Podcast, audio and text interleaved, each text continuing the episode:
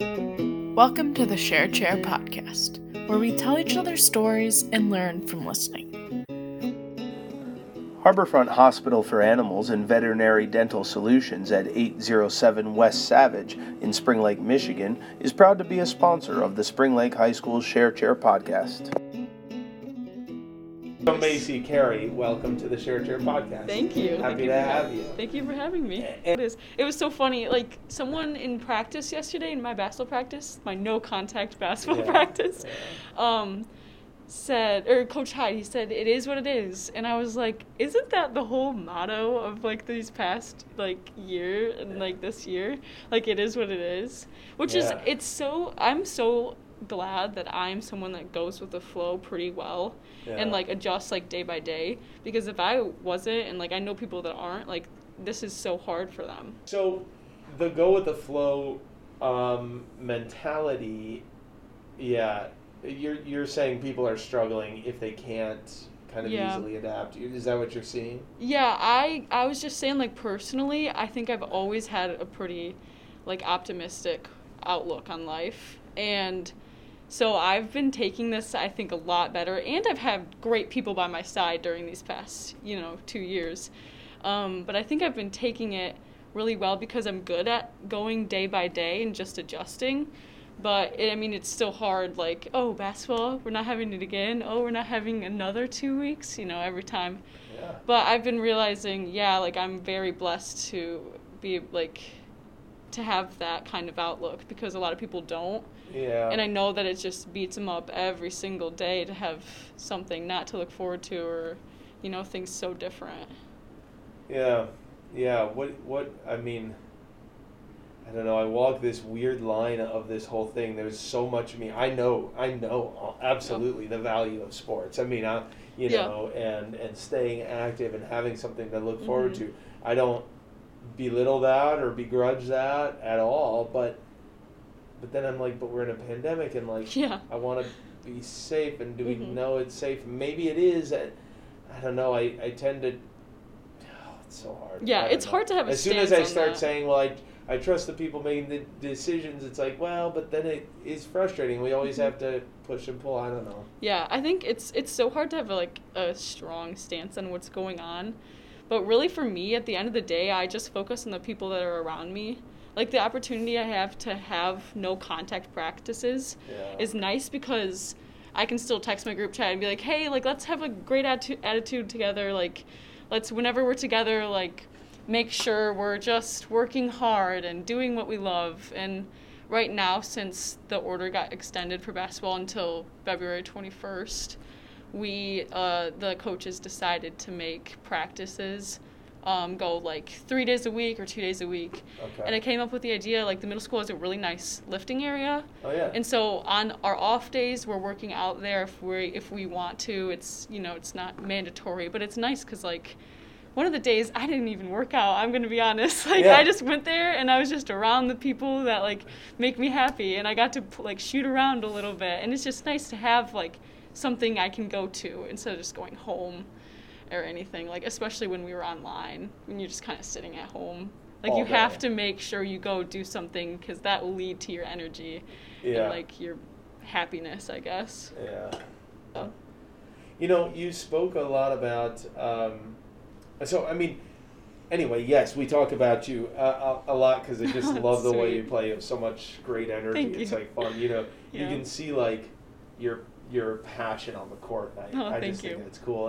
And then, and also then you started talking about, group chat, my teammates, so clearly you're a leader. Yeah. You also talk about your flexibility, just your ability to kind of go with the punches and all this. So...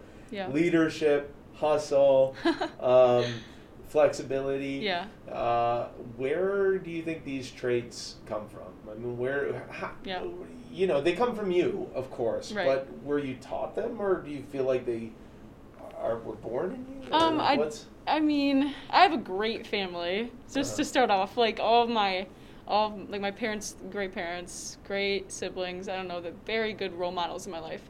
And I have a really big family, too. Okay. I have so much extended family, so that definitely helped. And I also think going to Saint Mary's and being and like growing up in a like I value God and like I value those things, I think it's really like what has built me, you know, has made me the person I am. Because I think, like, at the end of the day, all of those things are because I want others to feel loved and feel, like, passionate and things like that. So I think I honestly believe that I am a leader and I have hustle, not because I want to be that way, but because I want others to feel that way, too. Huh. That makes sense. Yeah, it does make sense. I understand it. Yeah. Completely. You know, maybe we're even a little connected in that way, you know. Mm-hmm. It can sometimes maybe even be exhausting to be things, flexible, leader, communicator, go-getter, hustler, you know, whatever. But if you want it in other people, the best way to do it is to model it, right? I always say that about certain teachers. Like Mr. Warren's classroom, I love being in his classroom because he's so excited to teach it. Yeah. And there's a difference in certain places that you are. Like when someone's excited to be there, you're excited to be there. Even if I'm not too good at history, but I wanted to learn about it because he wants us to learn, you know? And that's so cool. It's like so contagious when someone else is passionate, if that makes sense. Yeah, sometimes. And so you not only give that to your team and probably other parts of your life as well, but you receive it from teachers or So you went to St. Mary's then, small school, like, you know, just probably people don't know much about, well, who knows who's listening, but so can you describe your education there at St. Mary's? And so I grew up there since my brother is 28, he's the oldest, and so he went and all my siblings went, and I was the little like baby in church that you passed around, you know.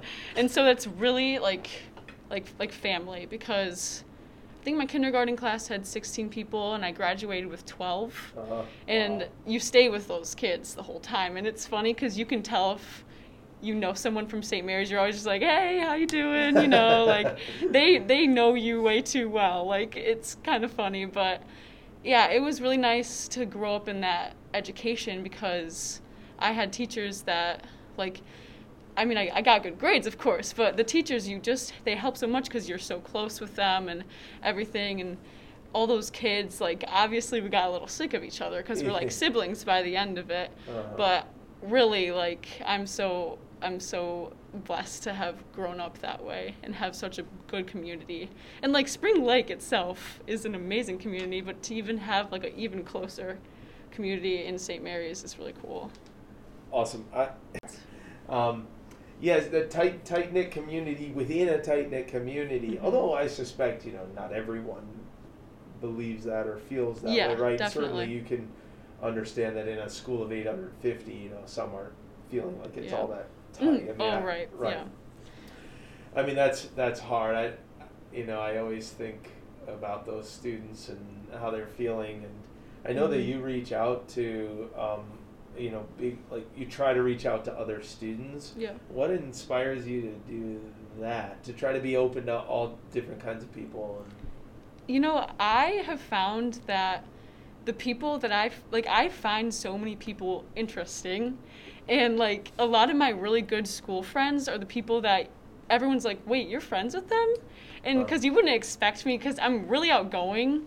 And, like, you would expect me to be friends with them because I'm outgoing. But besides that, you wouldn't, like, because we have nothing in common. Yeah. But I don't know. It's just so interesting to learn from different people. And I'm never, nobody really usually like approaches me because I'm so outgoing, so I'm going to go up to them and become their friend, you know? And a lot of my school friends are like that for sure. And I also think I have that quality because when I was younger, I think like 6th grade, 7th grade, I was on the soccer team, and I was going through a stage where like it was a soccer team full of all these public school girls, and I was from St. Mary's, so I was really close with my St. Mary's people. But I had a really hard time just, like, being myself. And I was really, really quiet and, like, people, which is surprising, right? Yes.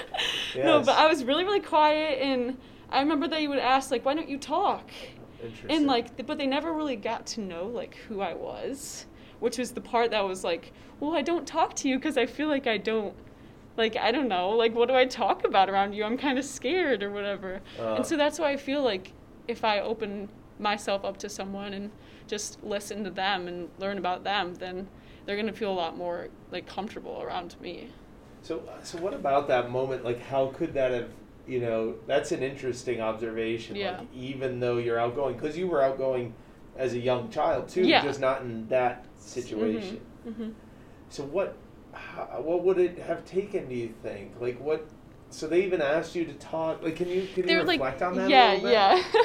I just remember, like, a couple moments where they're like, why don't you talk? And that was the worst, because it was like, obviously I want to talk to you, you know, like, obviously I want to be your friend, but I'm so insecure right now in this situation. And I think what could have changed it is if just a couple of those girls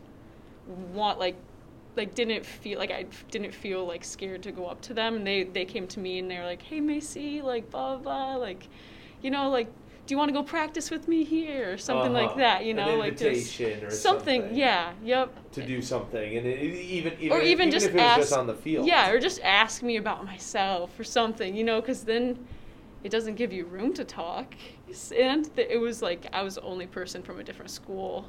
Everyone knew each other. I don't know. It's just so, like, I'm really glad I went through that, though, because it has taught me so much about, like, being discluded from things. Like, I always make sure if someone feels like they're discluded, I always go out of my way to make sure that they, like, are feeling like they're, you know, invited.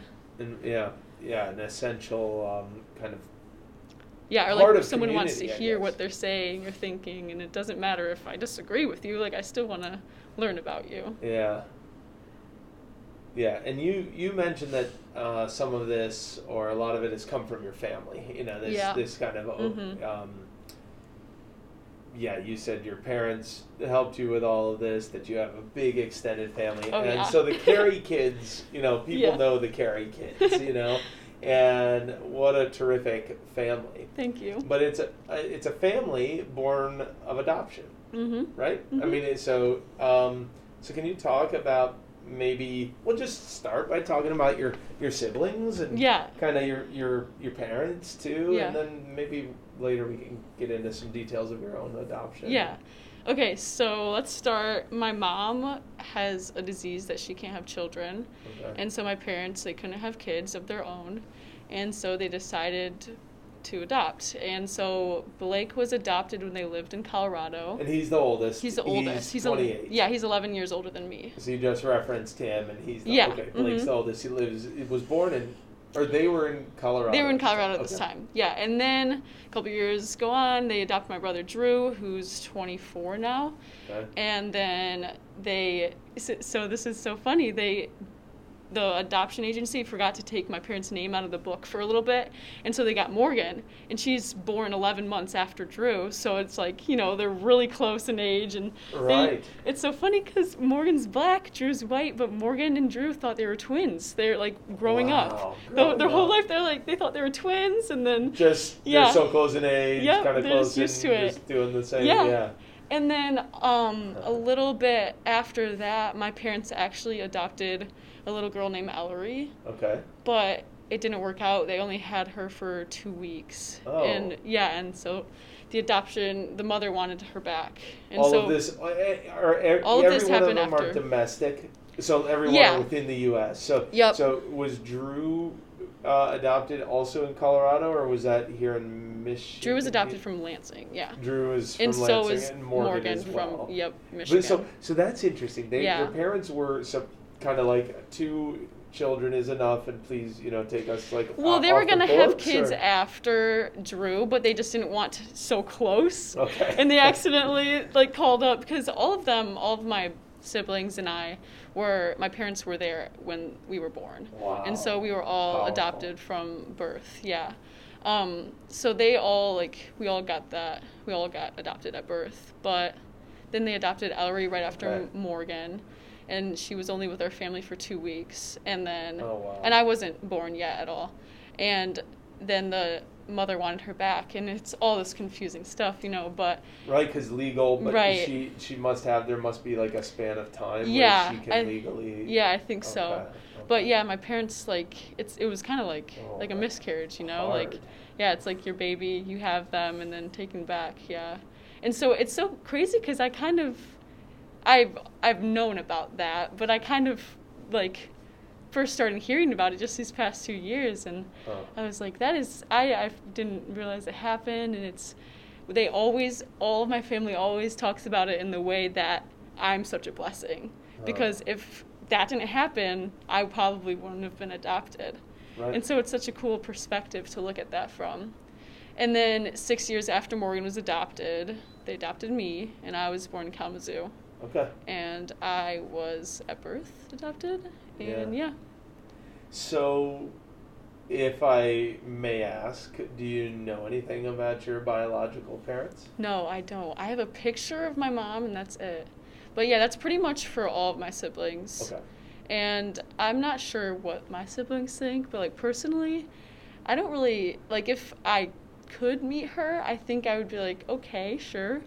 But I don't have very much of like a longing to, just because like my parents are my parents and my family is my family, and it would be cool to see what they look like, but that's pretty much all I would be interested in, honestly. Yeah. So then your family's multiracial. Yeah. I mean, Morgan is black. Mm-hmm. So, yeah, Blake is... So, both Morgan and Blake are biracial. Okay. I'm pretty sure, like, Blake's dad had, like, red hair, and, like, Morgan's mom had, like, blonde hair, blue eyes. But Morgan has a much darker complexion than Blake does. And then Drew's white, and I'm white. And, yeah, it's so interesting because I'm the only one who's had a DNA test. Okay. But they haven't, and I want to see what they are because, like, that'd be so cool. But, yeah, I'm, like, from the British Isles pretty much. Is that right? Yeah. That right? Well, did you do that? Was that, like, a gift? Yeah, it was for my 16th birthday. For fun? Yeah, it was my 16th birthday present, so that was cool. Yeah, that's cool. Fun. And what did it give to you? A map of... Yeah, it gives you, like, a pie chart of what you are and stuff like that. But mine isn't too crazy, which I was disappointed about. I wanted to find out that I was like something I had no idea, you know? Of course, sure, why not? And then go visit that place, because that would be awesome. But the British Isles, I mean, you know, beautiful, yeah. Sounds good to go there too, why not? Definitely. So, great, give me one thing that around this I wanted to talk about was just your parents. Mm-hmm. You know, what would you like to say about them as so we spoke about parents who give the child for adoption, and of course that is a giant act of wow, all kinds of things, love being one of them. Mm-hmm. And then the adopting parent, what do you want to say about your own parents, I guess, in their sort of desire to put a family together? And yeah, I don't know, what comes to mind about your own parents when you think about I think reaching out and, and having children through an adoptive situation? Yeah, I think, so I wrote my Common App on being adopted, and I was talking to my parents about it all, and they said, like, honestly, like, just a lot of prayer and a lot of, like, love, and that's how they came to deciding to adopt, and it's just... It's so funny because for them, they talk about it like, oh, it's so easy, you know, like we just wanted a family, we wanted kids, and we wanted to like love them and raise them, and so, you know, adopt. Yeah. And easy answer, even though obviously it probably was not easy to not be able to have your own biological children and go through all of that, but yeah, I don't know. It was super, super, they're just so cool. I love my parents. That's great. Yeah. What are some top qualities or top... Of my parents? Yeah. Oh my gosh. What do you love about him? I love, my dad is very, very selfless. Like, everything he does, he's so, like, not even, like, being humble, but just, like, he just does so much and just doesn't get enough back for it, you know? I gotta tell him I love him and say thank you a little bit more. And then my mom is definitely, her best quality is probably, like, being strong. She's super strong in everything she goes through, and sometimes she gets sick pretty easily. Okay. But she's always there for us, no matter what. And that's also something I need to say thank you for more, because, of course, as like a snobby little teenager, I'm like, ugh, but I want to go do this, and it's like they make it happen for me every time. It's so cool. Yeah. That is cool. I talked about how I'm adopted. and I'm this % this and this % that, you know, my DNA test. But yeah. I think I was like 100% made by the things around me. And I think a big thing that was around me a lot is my family, especially my extended family.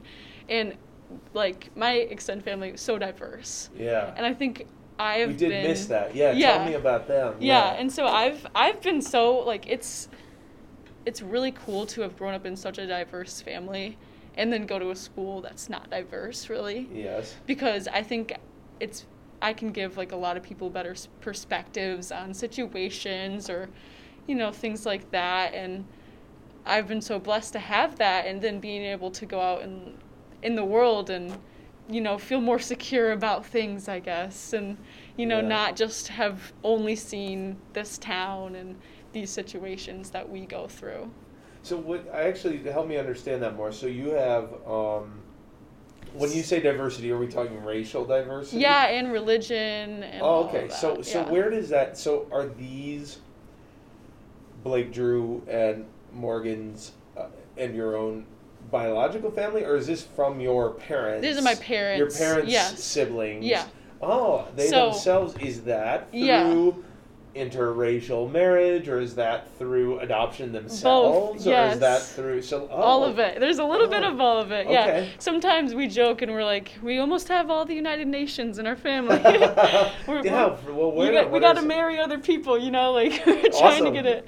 But so my dad, he grew up Irish Catholic family. They got 8 kids total, so 4 girls, 4 boys. A lot, yes. So big family. Yes. And one of my uncles married black woman, had kids, and then another, I don't know, it's just so many. And so I have 36 cousins. Wow. Yeah, and so it's super fun. But, like, you know, not even counting my cousins' kids now, and there's so many of them. And so there's a lot of religion, on that side, and different races. Yeah. And then on my mom's side, she has 2 siblings, and my aunt married a Muslim man, and then my uncle just married another woman who, I think they're Protestant. Uh-huh. But that's another really cool perspective, because obviously Catholic, Muslim, all these different, you know, and it's super cool because, like, I'm not like every single person in my family, I'm like, I genuinely like you, you know, cool. Like, which is nice. That's cool. And to learn so much. Good to know they're from different religions, and look, I love you and like you, and you're, and I just learn so much every day, and just by being around them. How do you connect with all these people? Do you have frequent family gatherings, or is it just through text? We're around our family almost every weekend. Yeah, it's like my... They're Michigan-based. Some of them, yeah. I don't know, maybe it's just we make a point to be around our family a lot. So. But yeah, so my, like, Aunt Karen and Uncle Asif live in Chicago. They're the ones who are, like, Packy. Yeah. My Aunt Karen isn't, but he is. And they have, like a house up here, so they visit a lot. Like, cool. And then, my aunt lives around here. And I just have a lot of my family that's around all the time, which is super cool. I love it. Yeah, and it's nice because I may be outgoing and talkative, but around my family sometimes I am quiet because there is so much going on. Like, I'm just, like, taking it all in, you know, trying to learn it all. Yeah, good for you. Yeah, it's so fun. That's awesome. Pretty nice to have that support. And then that support, honestly, I mean, this is my experience anyway, will stretch out and out and out through your whole life, you know, whether you're in Utah or stay in town, that family will be there to lift you up and support you. And definitely just teach me so much about the world, which is so nice to have those opportunities to just learn by just talking to my own family.